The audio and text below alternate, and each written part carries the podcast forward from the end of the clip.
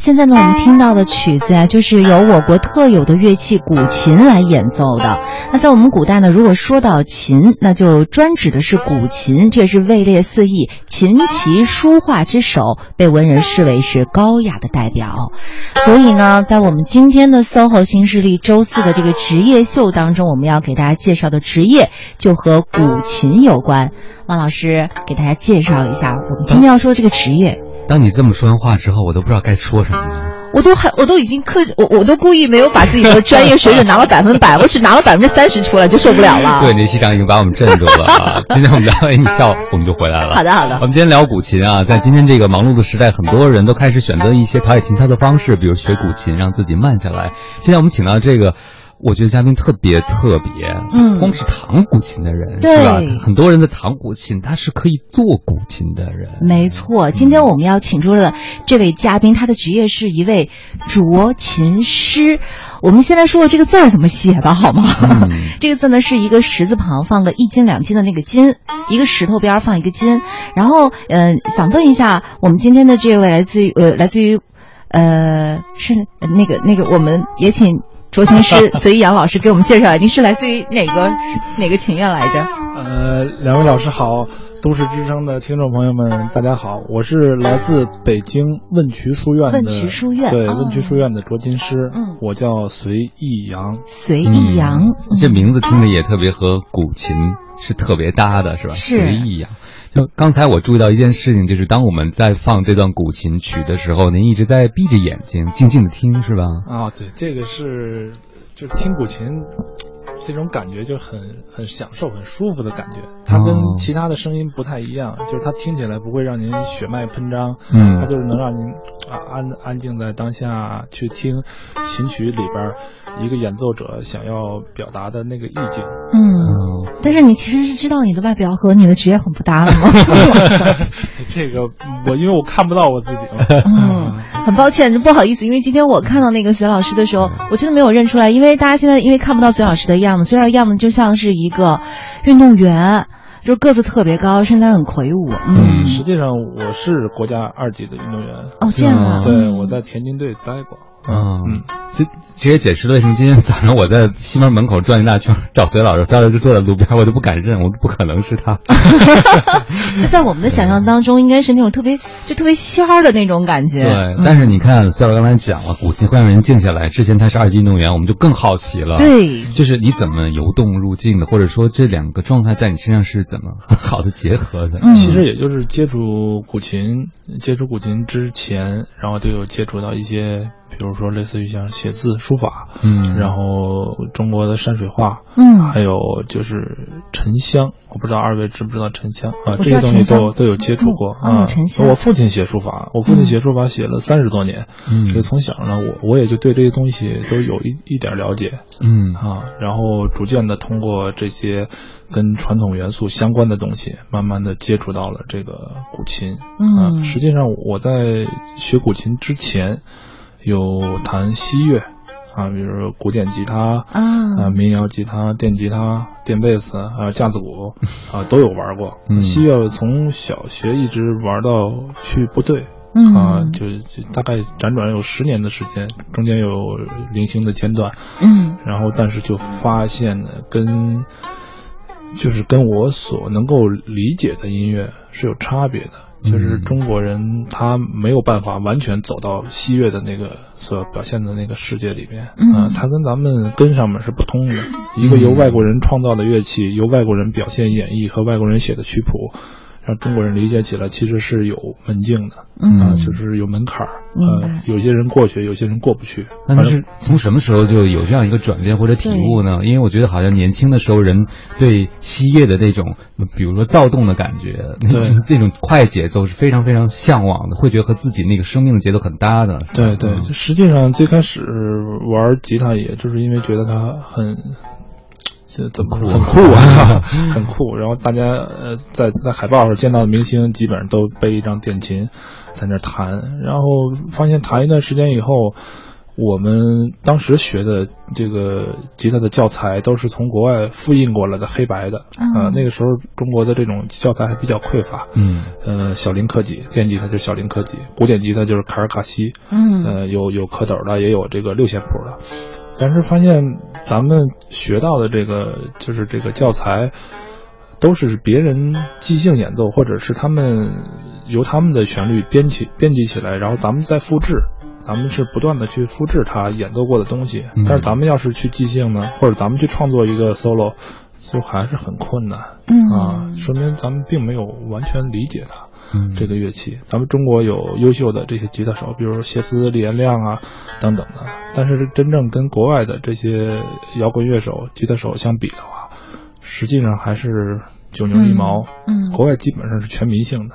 啊，基本上每个老外，你给他一张电琴，弹的都非常好，都能接近像咱们所说大师级别。在中国只有仅仅仅几个，嗯，就说明能跨过这个门槛的人其实是很少的。嗯，这可能是土壤不一样吧？对，土壤不一样。您您见外国人写写毛笔字、打太极拳一样的道理。嗯，啊，他们也过不来。嗯，但是打麻将打的还挺好的。麻将没见过。嗯，然后当时就想找一个能够。接近咱们自己本民族的这个这条根的这个乐器，然后后来又接触琵琶。我觉得琵琶跟吉他有相近的地方，嗯，就弹，结果发现琵琶右手指法更难。就它也需要需要指法什么那些。对，它的右手指法非常难啊，它需要轮指啊，等等等等。然后就在那个过程当中徘徊辗转，后来就碰到了这个古琴，古琴，嗯，碰到古琴，然后一下就喜欢上了。啊，你是喜欢它的什么呢？是感觉还是调调还是嗯那种境界意境？其实就是听到声音就特别喜欢。嗯，当时当时是陪我父亲去内蒙，买了一个中国中国民乐大全，里边好多中国的民族乐器，二胡、琵琶、扬琴，有一张古琴，它是一个合集。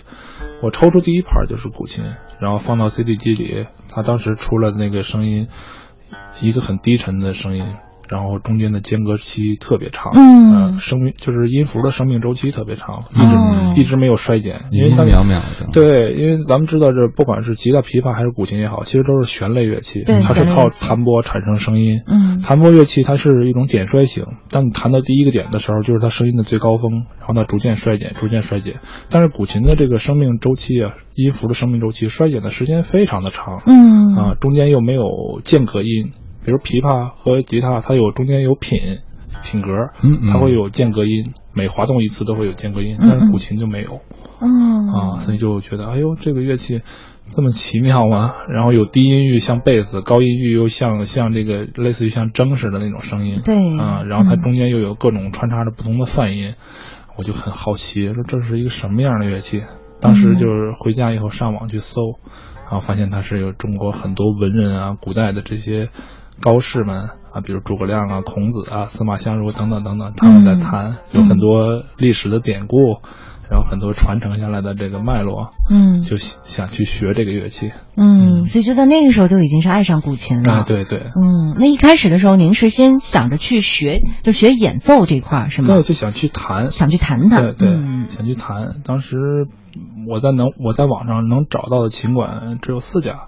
就在北京，在我们那个小城市，没有人会，嗯，呃，就师资力量是完全没有的。然后后来就专门坐车来北京学，周五坐车过来，在这儿住两晚，周日再回去。嗯啊，当时去摸到的古琴去学去弹的时候，和你之前有预想过吗？和预想的一样吗？嗯，其实我在去弹的，就是去准备去学琴的过程当中，就大量的在网上听那个古琴曲了。嗯。我就在想象这个乐器是是在怎么样的去动，然后看看有网上也有零星的一些人传的视频，嗯，有一些了解，所以是呃加上之前的这个西乐基础，上手还是挺快的，嗯，我我弹了一一周吧。就是从第一次上课到第二次上课，我就可以学两首曲子。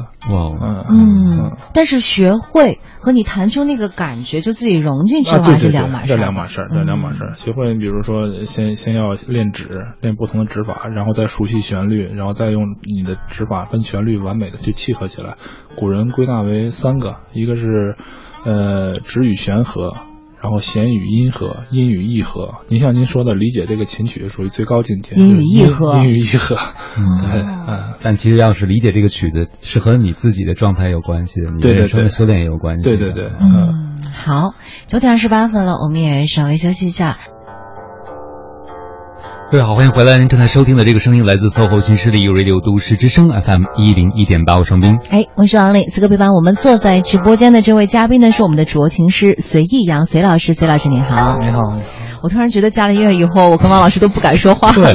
觉得这个意境太好了，我们的人生已经打扰了这个意境了。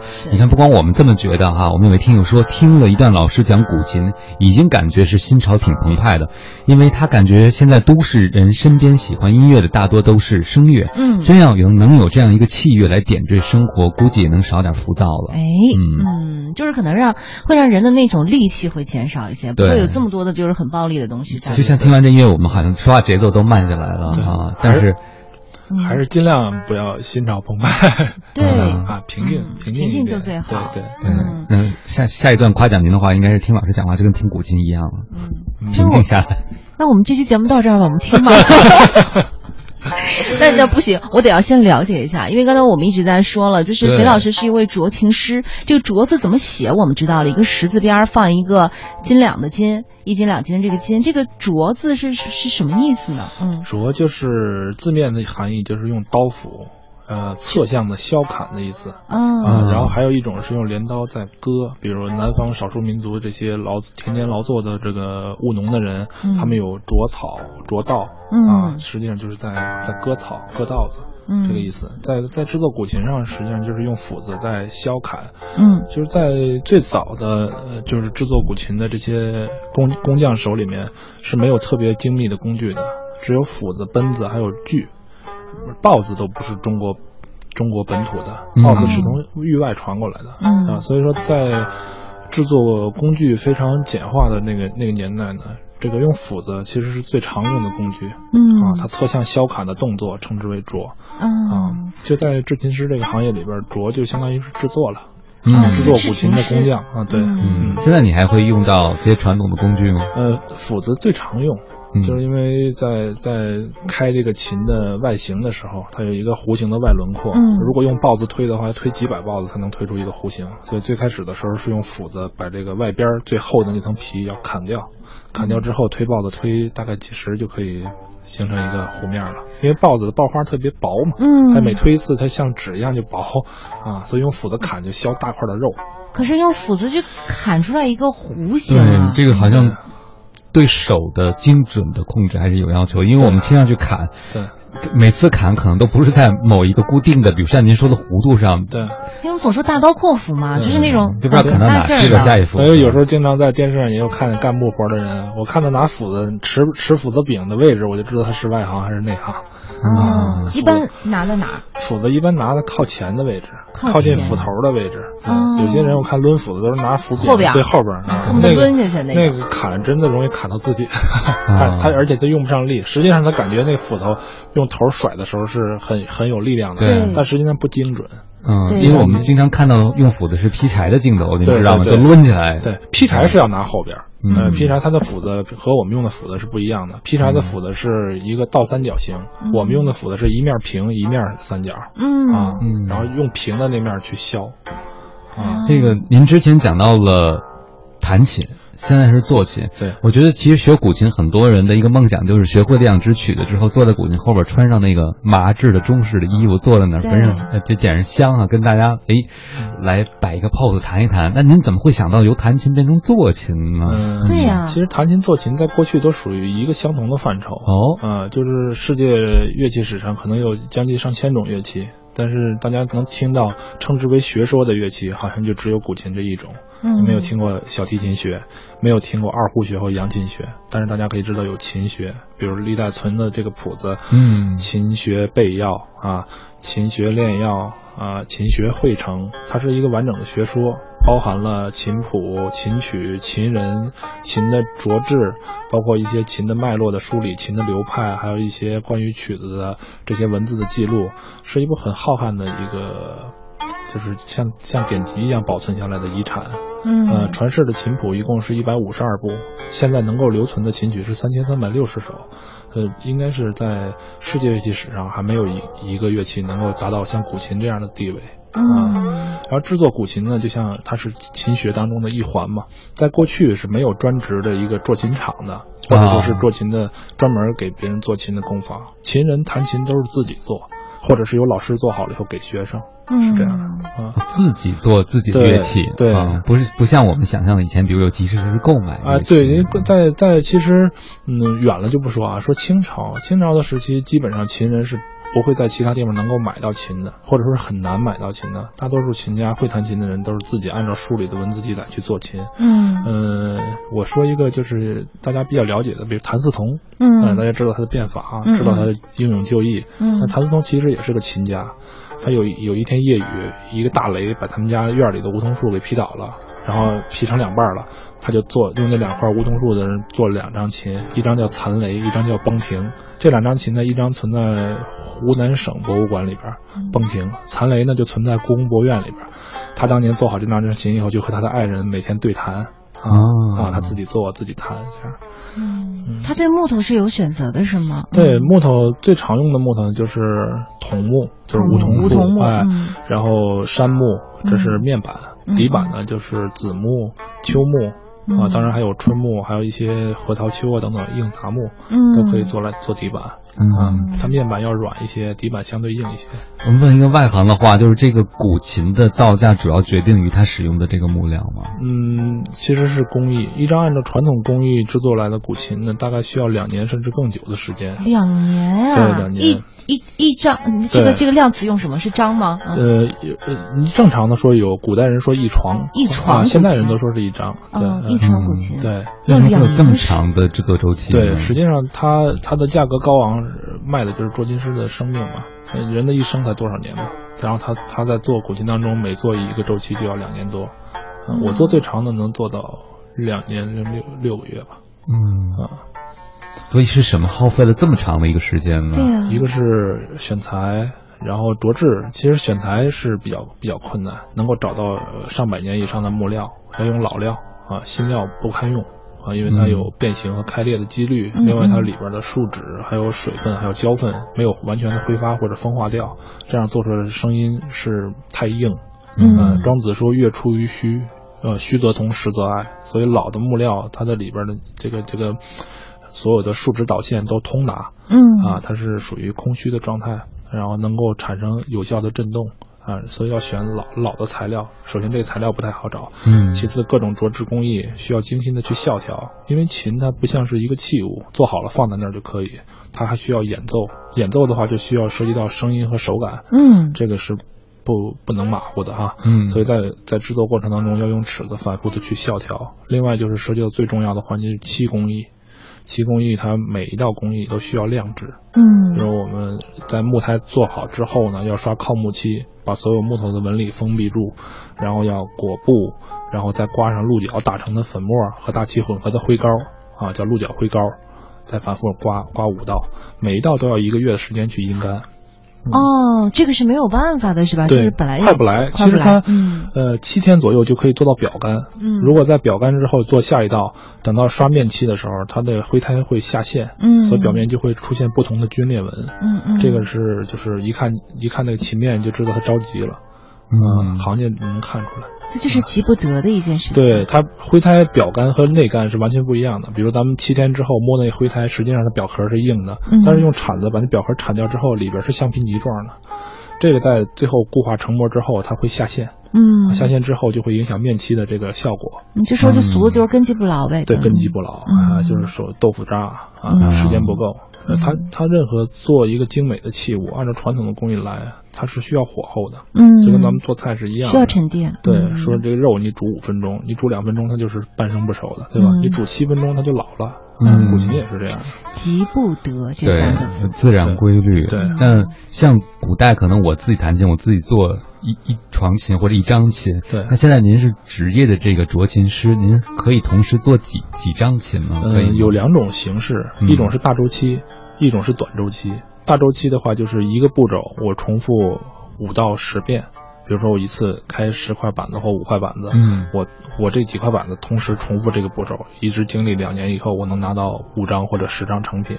还有一种是短周期呢，就是我一次只做一张，然后在这个这张晾制的过程当中，我就做下一张的面板。这样的话，就是它能有一个小的周期，对对。比如说我这个灰胎需要一个月的时间，我就可以做下一张的面板了。然后等到这张挂第二道灰胎的时候，我就可以做第三张的面板，这样来啊。但是产量都是非常低的，一年大概能做十张琴左右。嗯，但你是怎一直都这么有一一批一批不是一年说错了，但你一直都是这么有耐心的人吗？因为听上去大部分时间要要等待，对不对？等待他的一个。你们俩先给我点耐心吧，我要先 我们得先先先休息一下，马上我们再回来。这样吧，我们也也也静下来好不好？来，稍微我们来听一下。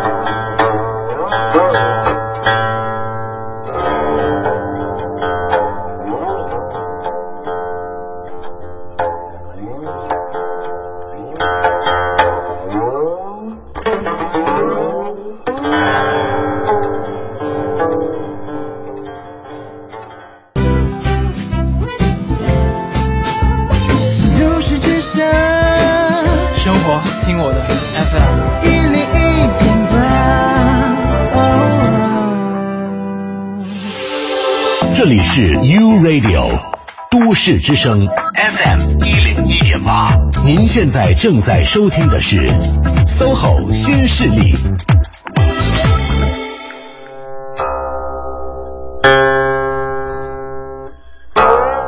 好，时间到了九点四十七分了。您现在收听到的声音也来自于中央人民广播电台 u Radio 都市之声 FM 一零一点八，九点到十一点陪伴您的 SOHO 新势力，我是王琳，我是王明。此刻陪伴我们的这位嘉宾朋友依然是我们的卓琴师隋艺阳隋老师，隋老师您好，你好。哎，隋老师虽然很年轻哈，但是其实已经是先后在保利博物馆、国家博物馆举办过古琴鉴赏的讲座了，所以。这个环节呢，我们也想呃，请隋老师带着我们哈，一起来欣赏一下，就是我们怎么样来啊欣赏一个古琴弹奏出来的曲子。就就拿现在这个做例子吧。对，这首曲子是所有古琴曲里面非常有名气的一首，叫做《流水》。嗯，实际上在最早的时候，它是两首两首曲子合并成一首完整的曲子，叫做《高山流水》。嗯，唐末期之后呢，分为两首，是俞伯牙写的。嗯，伯牙和子期的故事，大家肯定都非常熟悉。这伯牙在在林中抚琴，碰着一个樵夫，嗯，然后他在弹琴的时候，这个樵夫就就在那儿安安静静的听，弹到声音比较苍劲高古的这种比较庄严的搓音的时候，这个樵夫就说，啊，巍巍乎志在高山。他弹到比较连贯的音符，一串呃很连贯很流畅的音符的时候，这个樵夫又说，商商乎意在流水。伯牙就很很诧异，说一个打柴的人怎么能听懂声音呢？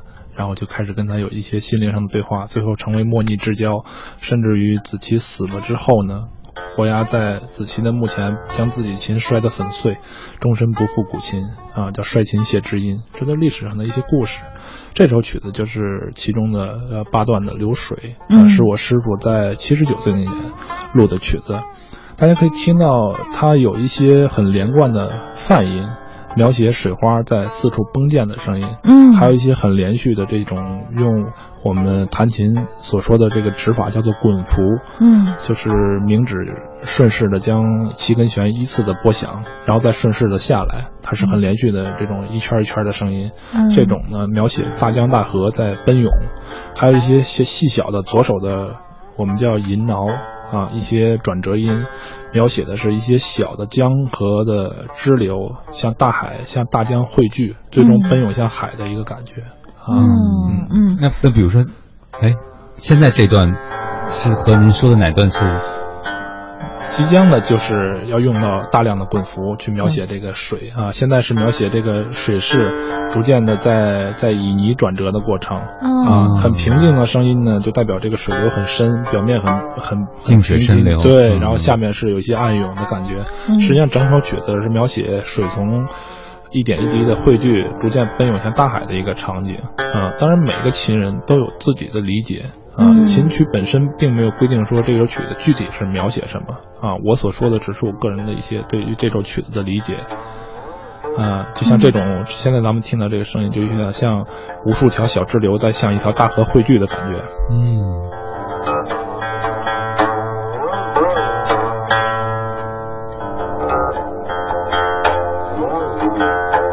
可以听到一个一个暗一个暗暗的声，咚那个声音，对，那个咚的声音就是在在在涌动的水。嗯，这就这就就是滚符，滚符哈，对，滚符就是一个浪花翻涌的感觉。嗯，有有很有场景感是吧？对对对，尤其是您说完之后，对。这就开始用大量的滚符了，描写水势的湍急，中间还有一些暗流的涌动。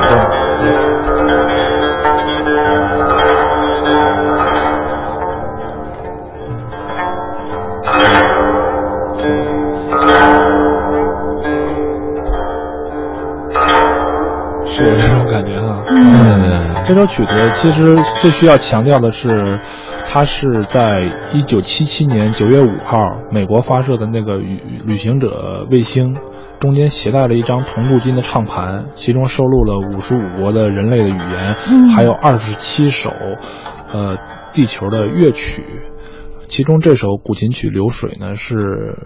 第一首被选入的曲子，也是其中时值最长的一首曲子，是由上个世纪的一个伟大的琴家叫管平湖先生他演奏的，也是我师傅的师叔啊。我我师傅弹现在弹的这首流水就是他教的啊，当年他教的，他当时是在一九五七年的时候，北京古琴研究会。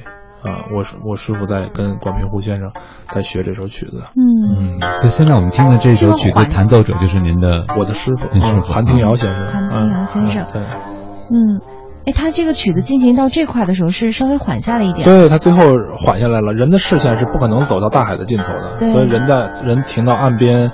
目送着这个水逐渐远去，远去哦。对，嗯，我觉得崔老师您还可以再开发一个职业，直播讲解古琴，古琴曲，真的是，因为您说完了，我们才好像能更多的体会到这个琴曲究竟蕴含的。其实我觉得啊，我刚才我分享的实际上是我对这首曲子的理解。其实每个人在听这种古琴曲的时候，都应该有自己的去想象啊，去理解啊，因为它曲子本身并没有强调我让你们了解的是一个意思。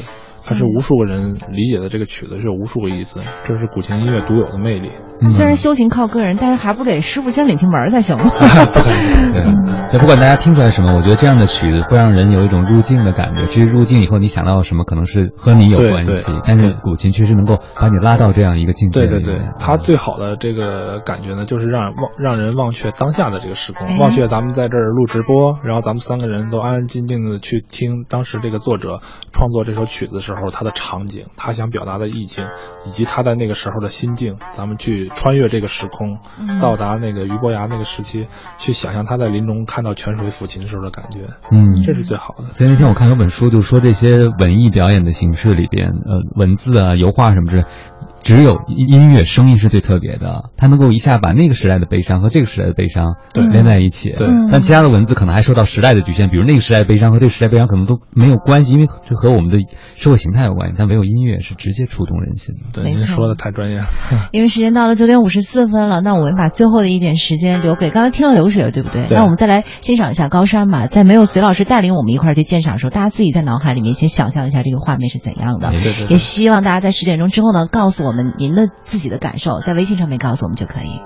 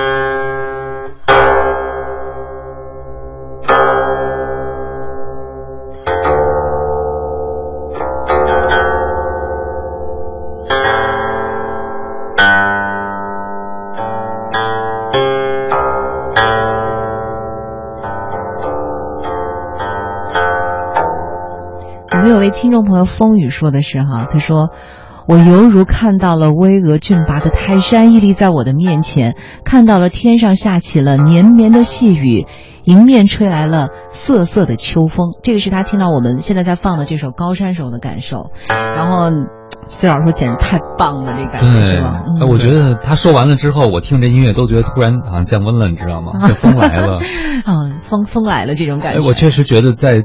燥热的夏天听古琴是可以让人身体凉快下来，而且心里安静下来。嗯特别对，降噪，对对对。而且它会有两个静的作用，就是一个是安静的静，还有一个是干净的静，还有清静的清静的静，干净的静啊。我们还有一位朋友 Henry，他总结到。在他看来，古琴就是在有限的物质条件下，能够表现出自我丰富的情感，而且它是一种别样的纯粹。啊，对，说的特别好。因为现在物质生活极大丰富了，人们可以享受的这种愉悦、愉悦的这种文化也特别多。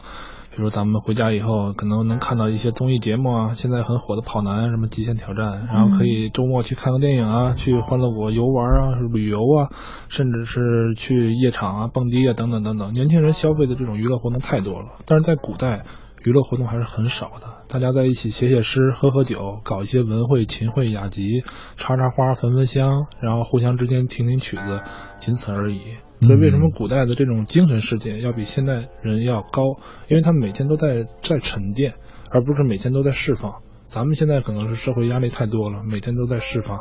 咱们早上起来开着一个小罐头到另一个罐头里去，然后坐着罐头升降，然后每天在下班以后再坐着罐头回家，甚至去健身房跑八个小时、跑几个小时的步哈。嗨，我是秋刀鱼。我是沙丁鱼。是我。崔老师说这个特别，我不会接。崔老师说这个特别形象，我觉得当时物质条件少的时候，其实他不是依赖外界刺激的。他是自己去制造的，对，你就根据感受表达出来。但现在刺激很多了，我们就北京瘫，他在那看电影，他在那看电视就可以接受外界刺激。嗯，这这其实就是，呃，现代人为什么会觉得生活变得虽然快节奏，但是表浅了，就离自己越来越远了，因为没有时间去接触自己了。对，包包括未来咱们下一代的孩子，他们可能都没有真正的意义上去亲亲近大自然。嗯，好多小孩没有见过萤火虫，没有真正的去在夜里边拿手电去抓过。这个小溪里的林蛙，对，然后他们都在捧着一个 iPad。然后去玩各种类型的游戏。其实现在你就能看出来很多，因为跟老师以前我们也聊过，为什么现在这么多小朋友就是其实挺年轻的，九零后、零零后，但你跟他说什么，他都觉得没意思呀，干嘛要去啊？对对对，为什么呀？多没劲啊！都是这种。对，我觉得就是只是依赖外界刺激，很容易就觉得没意思、厌倦了。我觉得古人呢，外边是森林，心里是森林，然后等到再往后发展的是外边是森林，心里是沙漠。等到再后来，可能到咱们后代，就是外边也是沙漠，心里是沙漠再往后的话，还有外面和里面吗？空了。呃，但我觉得古琴让我们看到了一丝回归内心的希望。比如说，我之前听您说，现在其实在北京，呃，古琴的粉色拥趸就已经不少了，是不是？大概有多少人？得有几十万了，我觉得。得有几十万人。光北京是吧？对，光北京。我记得好像二零一零年有人做过调查，说全国可能有三百万甚至更多的古琴爱好者。啊，有这样统计，但是但是北京市好像没有人。嗯，我们是其实对我来讲，知道古琴并不是一个从小就知道的事儿。我是其实从最近几年才开始慢慢了解古琴。但是您刚才也讲了，王林刚才也说了，比如琴棋书画，琴排在第一位，那么多历史是和琴有关的。但为什么好像我们很长时间听不到古琴的声音了，或者好像它它像销声匿迹一样？对，为什么？实际上它是，呃，现在咱们因为咱们把这这一个脉络续下来了，它没有真正的失传。但是它在上个世纪，实际上真是面临着。就是马上就要要失传的这个窘境。其实最早古琴它是，呃，琴字啊，最早是一个人，就是繁体的琴字，是一个人拿着两个翅膀在跟天地沟通的意思，是巫师手里的，像萨满似的。对，是巫师手里的法器。有有呃，在《诗经》里边说：“琴瑟击鼓，以御田祖，以借我属粟，以鼓我侍女。”啊，呃，以借我。祭祭宿祭属以鼓我侍女啊，是这样，它是实际上是用来祈祷风调雨顺呀，然后人的生活很和谐啊。祭属就是供奉用的稻米，嗯啊啊，然后是这样来来做一个呃与天地沟通啊，包括祭祀啊那么个东西。然后到后来呢，可能是由于战国时候的这个连年战乱呀，然后包括秦王朝时候爆发的大规模的农民起义，逐渐从宫廷流落到民间了。最早的时候，老百姓是没有没有资格或者没有能力去欣赏古琴乐曲的，因为它主要是在封建社会的士大夫阶层、士大夫以上的阶层流传，百姓都是靠想象。想象这个古琴有多神秘，比如说石矿古琴玄鹤来来集啊，什么伯牙古琴六马仰墨，就是靠想象一首琴曲能够改变大自然天地的这种神力。逐渐流落到民间之后呢，老百姓开始接触到古琴了以后，他才他才打破了这种神秘的现象啊，一直到最后，包括咱们看到很多帝王他是拥护古琴的，嗯，是吧？宋徽宗的听琴图，嗯，故宫里藏的乾隆的熏呃熏风琴韵图，雍正帝的行乐图等等，他是在帝王手里边。在不断的流行，然后引紧接着他帝王统治阶级之下的一些臣民们也都开始流行这些古琴。它真正的衰落实际上是由于呃清王朝的政治不稳定，嗯，就是大规模的这种就是连年的混战啊，比如什么义和拳呀，包括这些这个这个少数民族的入侵中原啊等等等等，这样呃在。呃，光绪北守，咸丰西巡的时候啊，实际上整个清王朝就基本已经在在飘摇、风雨飘摇之中了。直到一九一一年，整个封建王朝的统治阶级被推翻，到一九三一年的抗日战争的全面爆发，很多秦家或死或亡，然后或疲于奔命，很多这个琴艺大多都中中作不谈了啊。然后当时是在一九三五年的时候。上个世纪的琴家扎布西先生做了一次全国的这个访访查，呃，一共查到能够演奏古琴的人是二百二十四个，知名的古琴是一百六十七床。然后到一九到一九五六年的时候，就是呃又做了一次调查，嗯，全全国能弹古琴的人不足一百啊，那个时候一百人还剩下多少？嗯实际上是已经面临了一个失传的窘境了。嗯，然后中国的所有的这些。嗯，非物质文化遗产实际上被国家关注的时候，都是在开展抢救性的保护工作。嗯啊，这也就是从一九六三年开始，嗯，国家开始大力的去推广、推行、去重视这个古琴文化。先是汇集了一部琴学巨著，叫《琴曲集成》，把所有的一百五十二部琴谱，呃，三千三百六十首琴曲汇集起来，编纂了一部《琴曲集成》，由十大元帅陈毅题词的。嗯啊，然后又把各地的。呃，这些琴人给他聚拢，挑选一些嗯能够演奏水平比较高的，给送到这个专业的音乐院校去当师资力量，然后包括把他们手里能够演奏的这些琴曲整理成录音，一共收了八十余首，啊，也就是现在最常见的这个老八章，咱们经常能听到老八章，就为咱们现在这些学古琴的人。提供了一个有效的录音考证资料。嗯，但是我会觉得好像是不是最近，您是这个业内人士，是不是最近的一段时间出现了一个相对来说小高峰或者小高潮，就是大家好像突然越来越多的关注起古琴来了，身边好像也很多朋友跑到各种各样的培训班说我要学一首曲子。是是，嗯，从二零零三年的呃七月十一号，古琴是先被联合国列入为人类口述非物质文化遗产啊保护名录，嗯，然后到。二零零五年的十一月五号，记忆力太好了，才被才被列入国家级非物质文化遗产保护名录。这是一个很很荒谬的事儿啊！先被先被外国的联合国关注，以后又被国家，然后他他被关注之后呢，然后逐渐开始有人去去接触它，就是因为他已经列入保护名录了嘛。嗯，国家开始大力的开展活动，包括二零零八年开幕式。奥运会上那那个太古一音的演奏，嗯，然后让整个全世界的目光聚焦到这个古老和神秘的一个乐器上，然后大家才知道哦，这是古琴，是是琴棋书画这个里边唯一称作琴的乐器，嗯，然后后来就开始有人在从零三年到一直到现在一三年这段时间，古琴实际上从。由衰又逐渐又兴旺起来了，嗯。啊，产生这种星星之火的这个态势，哎，挺好，啊，一直到现在呢，可能又被称为四大俗了。好了，十点十四分了，这样我们也稍微休息一下哈，来听一首歌曲，稍微轻松一下。马上回来，来自于老狼的一首《一个北京人在北京》。大家如果有什么问题想要向隋老师提问的话，依然可以通过微信跟我们联系，直接在微信的公众账号搜索添加“都市之声”为好友，发送文字留言就可以啦。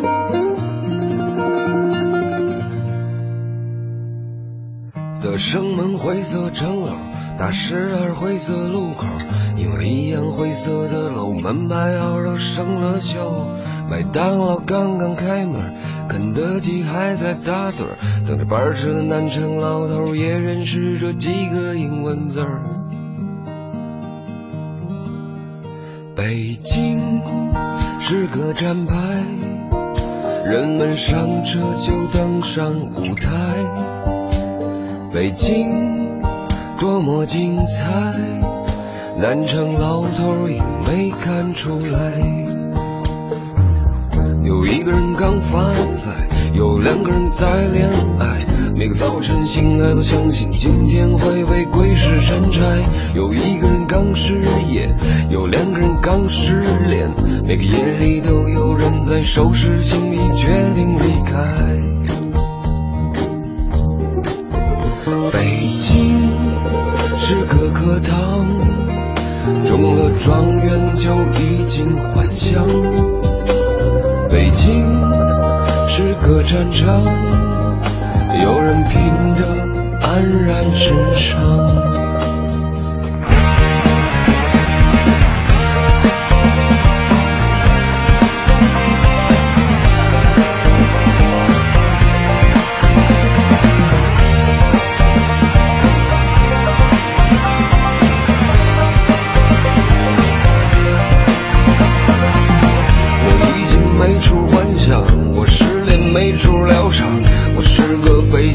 就生在长在战场上。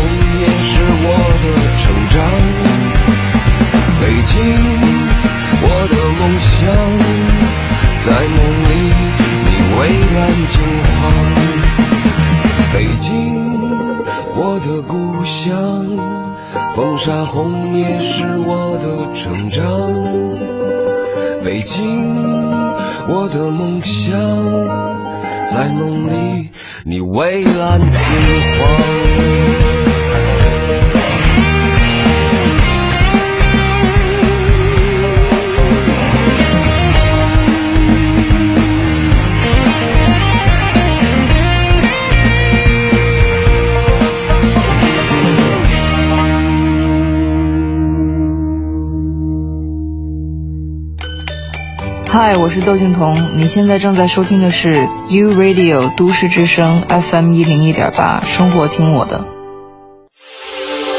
这里是 U Radio 都市之声 FM 一零一点八，您现在正在收听的是 SOHO 新势力。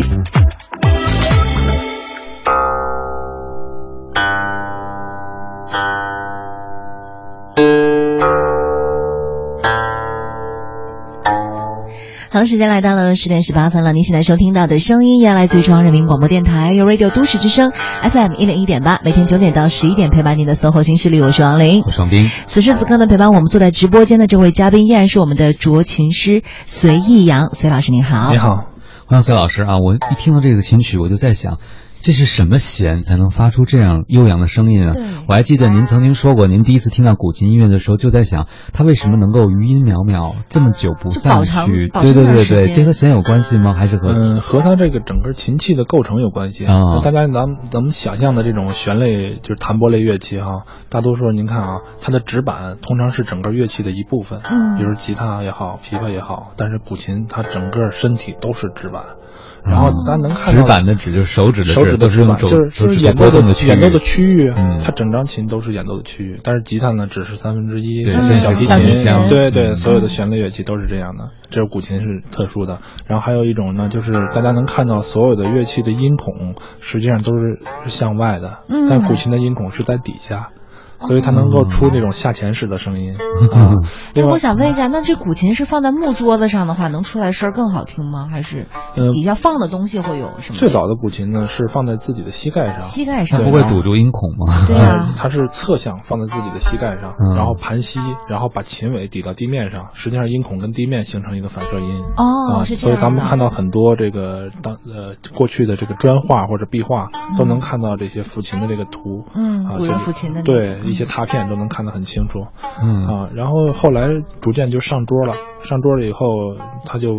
不跟地面接触了，它其中一个部件叫尾托的，还变成了相当像相当于人阑尾的那么个部件了啊！以前的尾托就是保护古琴不跟地面的沙粒磨磨损，嗯啊，现在尾托也没有功效了，现在就变成桌托了，是吗？对，现在就变成 装饰了，装饰，因为它但它不是斜着放了，现在对吗？对，它上桌了，哎，就不用不用跟地面摩擦。如果要之前是这样的有这个装置的话，就意味着古代的人可以就背到哪儿弹到哪儿，就是随时洗礼就可以开始弹。对，因为古琴它。整个的琴身非常短小，实际上就相当于是古人的吉他吧。就按吉他现在的分配度的话，古代人的吉他就是古琴。那现在难道没有人也放在自己膝上去弹？就没有人在外面弹要。要如果拿到野外去，比如说咱们找一个有有流有小流水、小瀑布的地方，咱们坐在石头上弹，也要放到膝盖上弹。但是很多人掌握不了这个技术了，因为膝盖太滑，它琴来回动啊。对，入指入指还要实，还要出音的话，它容易在琴在膝盖上滑落。嗯，这个需要练习。所以这个对演奏者的要求更高一点。对他如果常在桌上弹，从来不在膝盖上弹的话，他突然拿到膝盖上，他不一定会弹。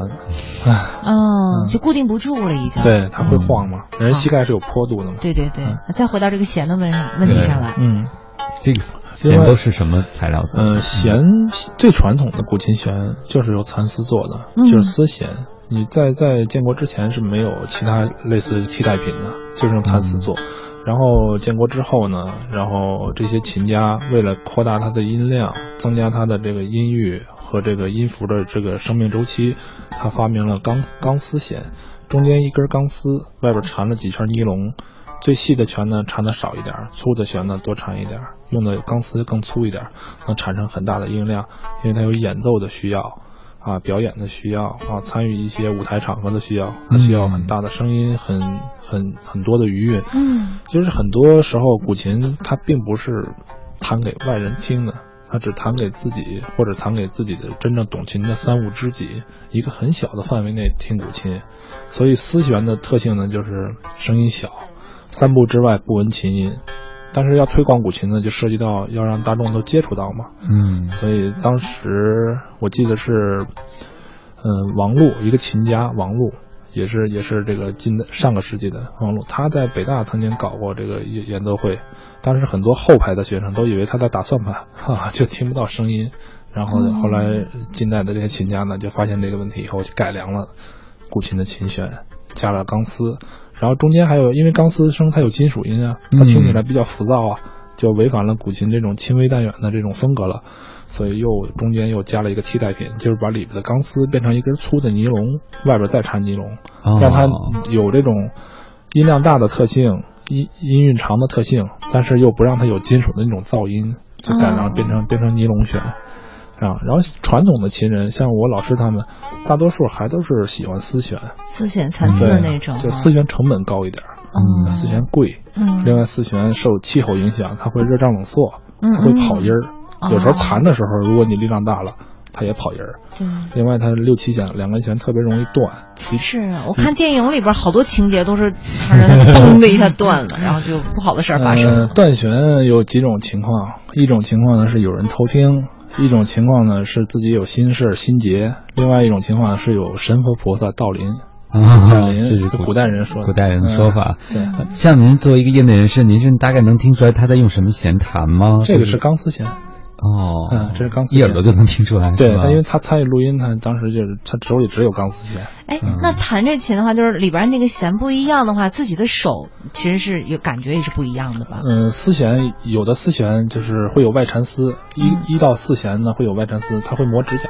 磨磨指甲对，它外缠丝是一圈一圈的横着缠的，它有时候会出那种滋滋的滑音。但是钢弦因为外边缠了很顺滑的尼龙丝，所以它走手的时候不会有那种声音，这也是钢弦的一个特性。嗯啊，但是您听过去老八张录音，就是我刚才说的那些已故琴人的录音，它的走手音都是有滋滋的声音，就是跟指甲跟丝弦摩擦产生的。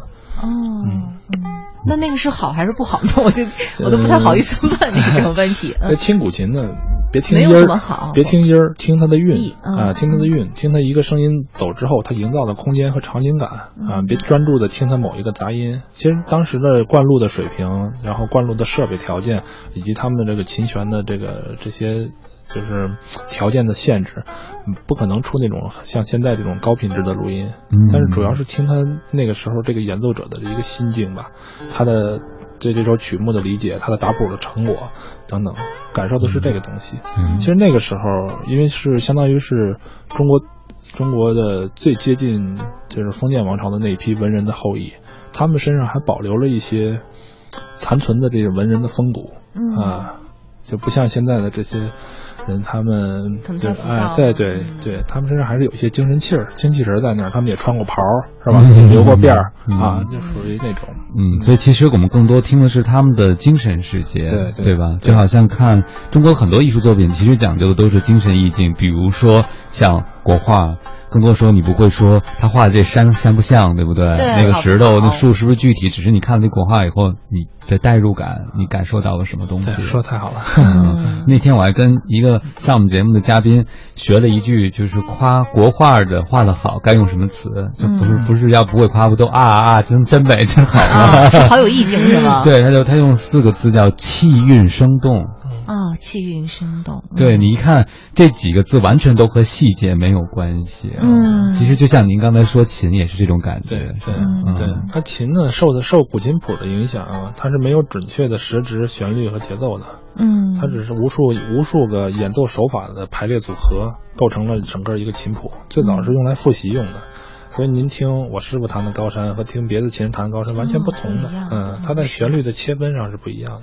嗯，那等于说我们拿到了这个琴谱的话，它其实是没有固定的那种格式的划分。琴琴谱是一致的，琴谱一致，但它是一个字一个字一个字挨着下来的，它没有切分。哦，是你自己去掌握是吗？没有八分音符、十六分音符、三十二分音符，它也没有符点，什么都没有。它只是某一个，它把中国的繁体字的偏旁部首删减以后，跟琴上的徽位和弦位组合，构成了一个简字谱。它。代表的一个谱子的一个字，代表一个简字啊，代表的是一个演奏的指法，所以无数个指法的排列组合构成这个琴曲。咱们看的谱子都是一样的，甚至于我们一个师门的几个师兄弟学的一首曲子，当时跟老师学的时候都是一样的。但是离开老师之后呢，我们各自回家又练了几年，然后等到再回来一对，发现各有各的味道。嗯，就是我理解的平沙落雁和别人理解的平沙落雁当然是不一样的。啊。也许我去过内蒙古，我见过真正的平沙落雁，他一直就在这在南南方，他都没见过北雁南飞的感觉。那肯定不一样，对，它不一样的，是吧？不过这也是这个古琴曲有意思的地方，对吗？对，它和演奏者的二次创作很有关系。对，他就他您说的演奏者二次创作说特别准确，这种在古琴界称之为打谱。打谱，打谱，把原有的琴谱按照自己的理解和他题记的要求进行自己的二次加工的过程，二次加工创作的过程称之为打谱。嗯，啊，就是打就是整理的意思。嗯，啊，整理曲谱，这个跟西乐的区别就特别明显了。比如您弹肖邦，您弹莫扎特，我弹巴赫，都是准确的。只是这只是这个加强音和表现力的问题，嗯，呃，咱们不可能把 C 大调序曲弹成这个第六交响曲，对吧？对，它所有的都是很准确的。好的，十点二十八分了，说完平沙落叶，那我们也一起来欣赏一下吧。好。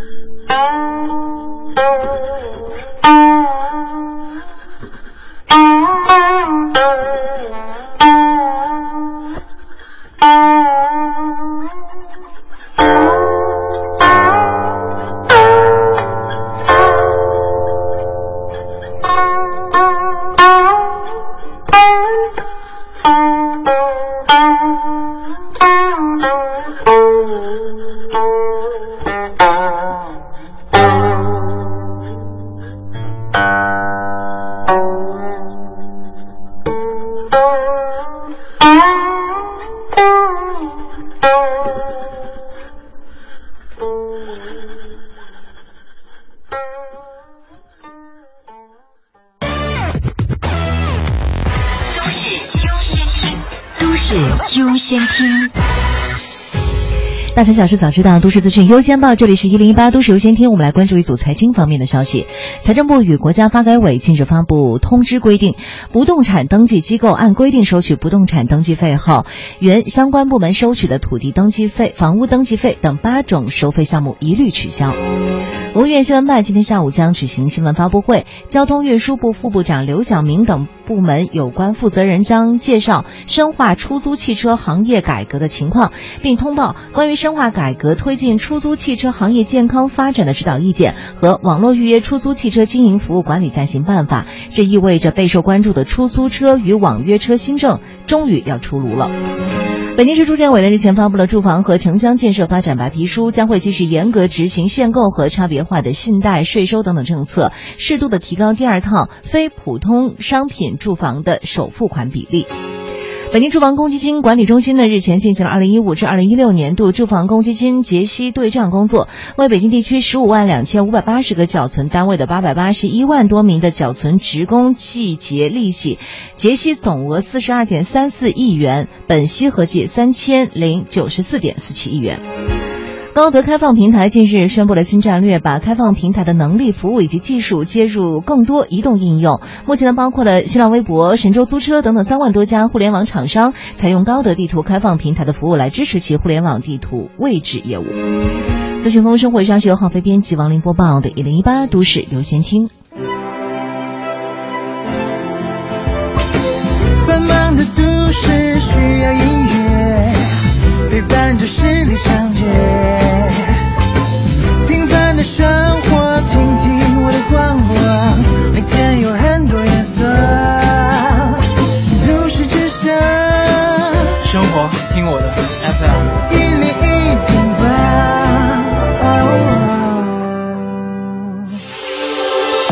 是 U Radio 都市之声 FM 一零一点八，您现在正在收听的是 SOHO 新势力。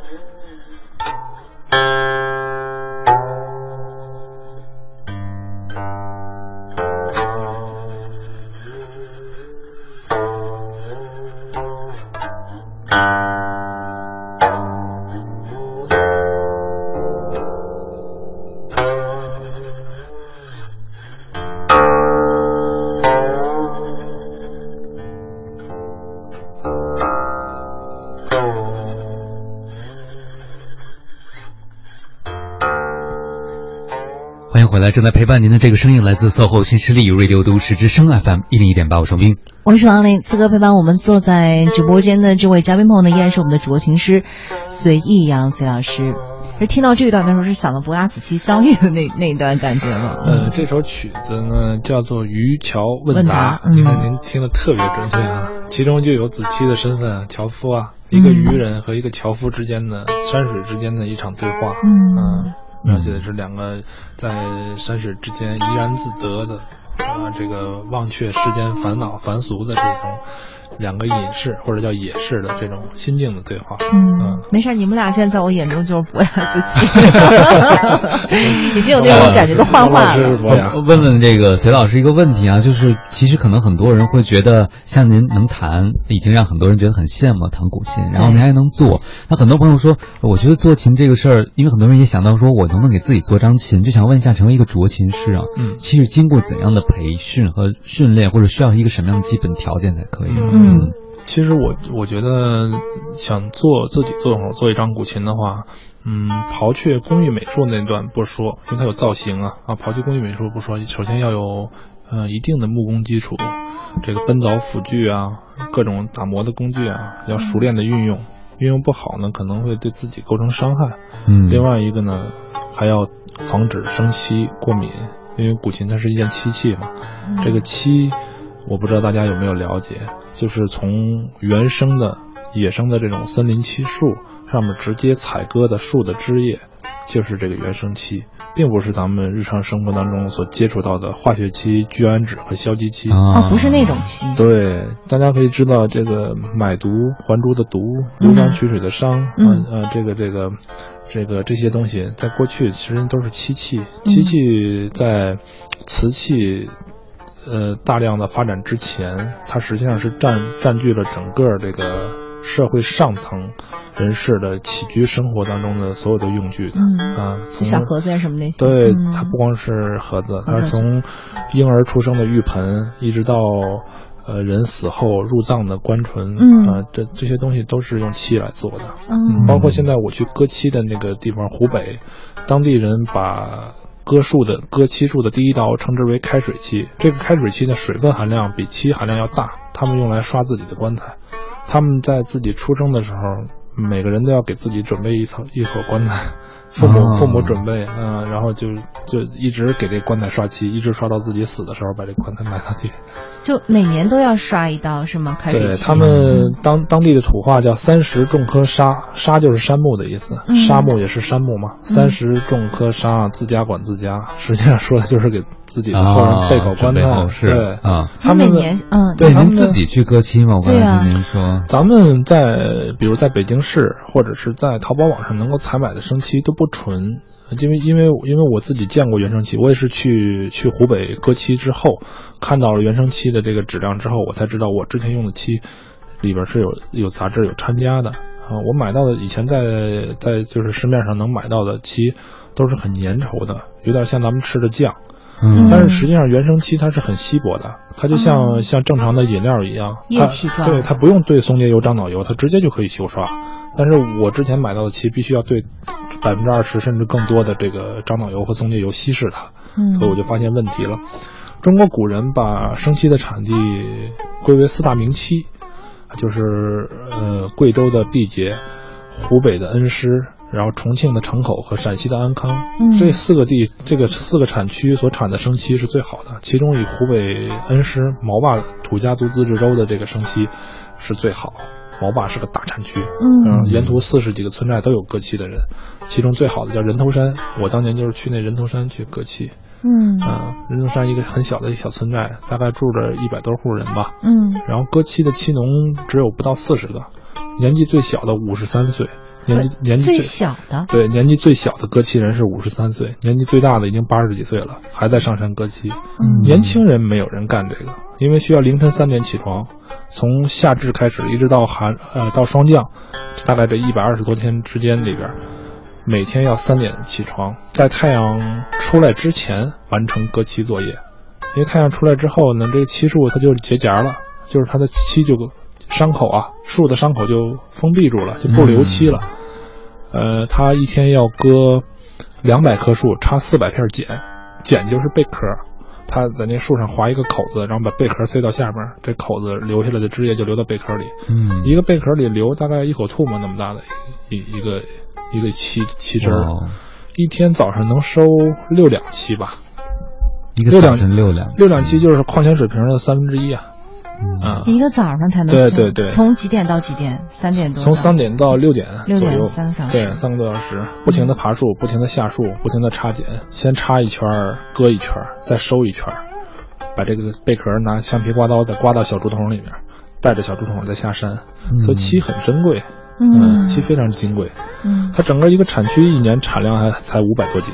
嗯，一个产区一年才对对才五百多斤。嗯嗯，所以您现在就是自己去到那个村子里边去采漆。对对，中国人自己的生漆最好的生漆自己人还用不到，他们很多人都卖到国外去了。他跟国外的这些，比如像这个日本，日本现在叫 Japan，Japan 实际上就是漆器的意思。嗯，中国叫 China，实际上日日本的漆器是从中国唐代传过去的，嗯就是修漆工艺。但是现在日本人做的可能更精密一些，嗯，他们会来国内采购大量的生漆。像您采了漆之后，就会用在自己制作的古琴上，对对对对。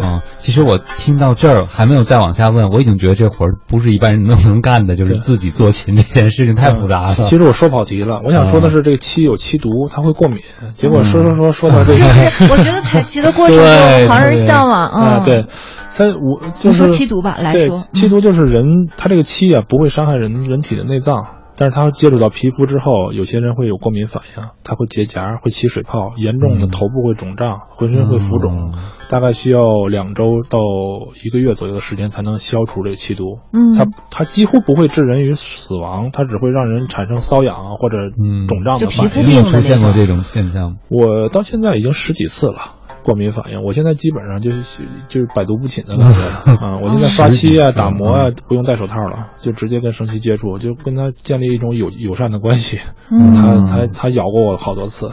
嗯，很多您到南方去有漆树的地方，他们都会说：“哎，漆漆树你别去啊，漆树林别钻，咬人啊，漆咬人。”哎，就是他你接触到一点儿，或者是有身体过敏反应强烈的，闻到漆树散发出来那个清香味儿。生漆有一种淡淡的苹果香，闻到那个味道以后，他也会过敏。过敏以后眼睛先肿，啊，很多人朋友来我工作室参观的，一进我那工作室，第二天眼睛肿了。呃，所以想动手做琴的话，要漆这一关是必须要克服的。嗯，因为当代先咬你。对，但是很少，万分之一的人不过敏。据我所知啊，万分之一的人不过敏。就是要要动手做一张古琴的话，其实就是一个是漆的工艺，一个是木工的工艺啊，另外要有场地。嗯，这个漆在正常的这个室温，就是正常的空气条件下，它不干燥。嗯，它需要百分之七十五到百分之八十五的湿度。湿度，嗯，那在北方很难呢。对，它要做一个阴室，阴室里边四周就是一个像一个大衣柜一样的，四周放上海绵或者是棉被，然后不断的喷水，哎，喷水完了，做好的漆器放在里面，然后关上门封闭住，然后放二十四小时以后才能干。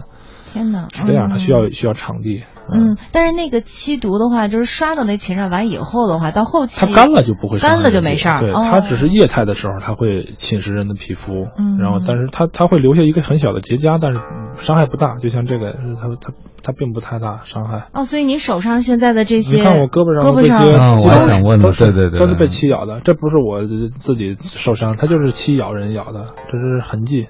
他留给我的纪念嗯。嗯。什么一到您那儿怎么都这么美好 我觉得。对就是相爱相杀的这种 感觉了。对。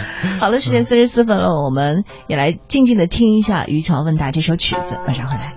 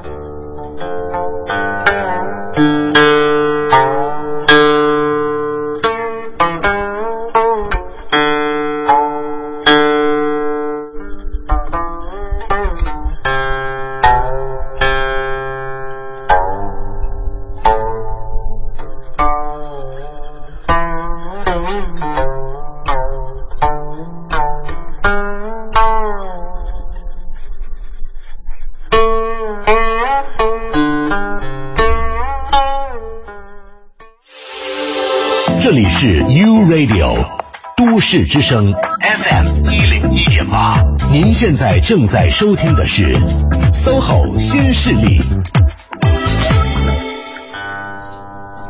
好的，时间已经到了十点四十七分了。您现在收听到的声音呢，来自于中央人民广播电台 u Radio 都市之声 FM 一零一点八，每天九点到十一点陪伴您的 SOHO 新势力，我是王琳，我是王斌。此刻陪伴我们的这位嘉宾朋友呢，依然是来自我们问渠书院的酌情师隋逸阳隋老师，隋老师您好，你好，两位老师好。刚说这个采期的过程，对，说到这儿我就觉得，虽然我们的节目只能最后一趴，但我觉得好像隋老师说到现在。才刚刚是用他刚才讲的小贝壳，从他的那个应该是一个知识的这个池子里面舀了一点点出来，是不是？我觉得我们还有很多特别特别想知道的。做琴的工艺其实很多很好玩的细节哈，对，包括鹿角啊什么的，都是挺有意思的。嗯，其实我们还很关心说，做这个职业是不是还和您的听力很有关，听觉很有关？因为您要校校准这个琴，对不对？啊，对对对，就是如果想动手做一张琴，还有一个关键的就是自己要对声音有辨识力。啊，因为咱们不是说动手做一个大漆的木碗啊，或者是是盒子，它是一个能发声的东西。您做出来以后，您要确保它能够正常的演奏，它涉及到手感，它涉及到没有就是弦在纸板上滑动的时候没有杂音，这些需要很多技术。嗯啊，当然我如果我说只做一张，就像清代的嫁妆琴一样，就是嫁女儿的时候做一张琴，代表自己是有书香门第的去遗风啊这种，那就不需要考虑，因为它它是装饰用的，不发声的。啊，就咱们把两块木板掏空了，粘在一起，然后刮灰打磨就可以了，再张弦。但是要想做一个真正能够演奏的乐器，还是应该是需要老师啊，或者是看一些相关的制作的书籍等等。嗯，那每个酌琴师他调音的时候会有自己的。比如说自己的风味儿，或者他，我们一听这个琴大概的一个风格，就知道大概是谁做的琴会到这种程度吗？嗯，现在的名家琴被琴圈里边形容词有的，但古代人他没有这种特特指，说什么声音概括是什么样的声音啊？嗯，像嗯唐代的时候，有有人形容雷家琴。雷家琴就是雷，呃，西蜀雷氏家族专门以做琴著称的。呃，他在唐代的时候说他们的琴声是雄浑、温进而雄，有这种形容。古代人对整个琴曲声音，就是整个整个琴器声音的概括分四种，就是温进而雄、激越而润。呃，清雅沉细和虚鸣响亮，这一个琴器做出这四个范围声音之内的所有的声音，古代人都是可以容忍、可以接受、兼容并包的啊，只要你在这四个范畴之内。然后没有杂音，不抗指，不打板，然后声声韵都是和谐的，不会出现这边音量小，这边音量大的这个，嗯，他都能接受。嗯，哎，是每一个古琴都会有自己的名字吗？还是说它会有不同的这种样式啊什么的？嗯，有些人是在制作的过程当中就给他想好了，然后最后做好做完了刻在琴背上。有些是后人，就是得到这张琴以后他刻的。有些呢是这个琴做给自己呢，然后跟他接触到一段时间以后，就像咱们人与人之间，呃，有过过交以后，对这个琴有一定的了解，然后把它的声音的优美的地方，或者是这个琴器优美的地方，或者说它能够表现出来的意境，给写刻到这个琴背上。嗯，啊，比如说沧海龙吟，形容这个琴的低音像龙在叫啊，在叫一样。然后比如说，呃。那个九霄环佩，嗯，像九霄就最高的天上嘛，最高的天上两个玉佩相撞的声音啊，还有这个鹤鸣秋月，就是像秋天圆月高照的时候，然后鹤在天上飞飞鸣的感觉，嗯，它形容这个东西。啊，好形象啊！听完了就是完全是脑补画面，是不是那种感觉？而且还有叮当的声音出来了。古琴的名字名字 特别好，然后还有一些是给宫廷造的，宫廷造，比如说大圣遗音，形容太平盛世，形容这个这个皇家的这种庄严的感觉，这种就跟宫廷跟帝王有关系的。嗯，然后像月明沧海，啊，像这个这个。嗯，梅梢月等等，这就是哎，这就是文人文人的心胸的这个意境了。嗯，卓琴师会把自己的名字刻在某个琴的角落里吗？对，他会有刻标记吗？他会刻在琴琴背面有两个音孔，一长一短两个音孔，他会刻在长的音孔，叫做龙池的侧面里面，在在合琴之前刻在里面，然后再把琴合上。作为防伪的标志啊，从外面是看不见的，对，它会对，它会记录什么时间谁坐在什么地点。像我一般就是刻癸巳仲秋或者是甲午仲秋，然后随意阳着于北京问曲书院，就是刻这一一溜。关键是你这名字起的又特好，你知道吗？随意阳都不需要再单起一个那种。对呀，不用那，因为我觉得要是我的名字刻在上面的话，就觉得 特穿越是吧？时代。对呀。我我们的名字一刻上去，这琴就变山寨了，你知道吗？是的，但你看随意阳刻在上面的话，感觉就就就特别不一样。您可以刻，比如说刻呃丙。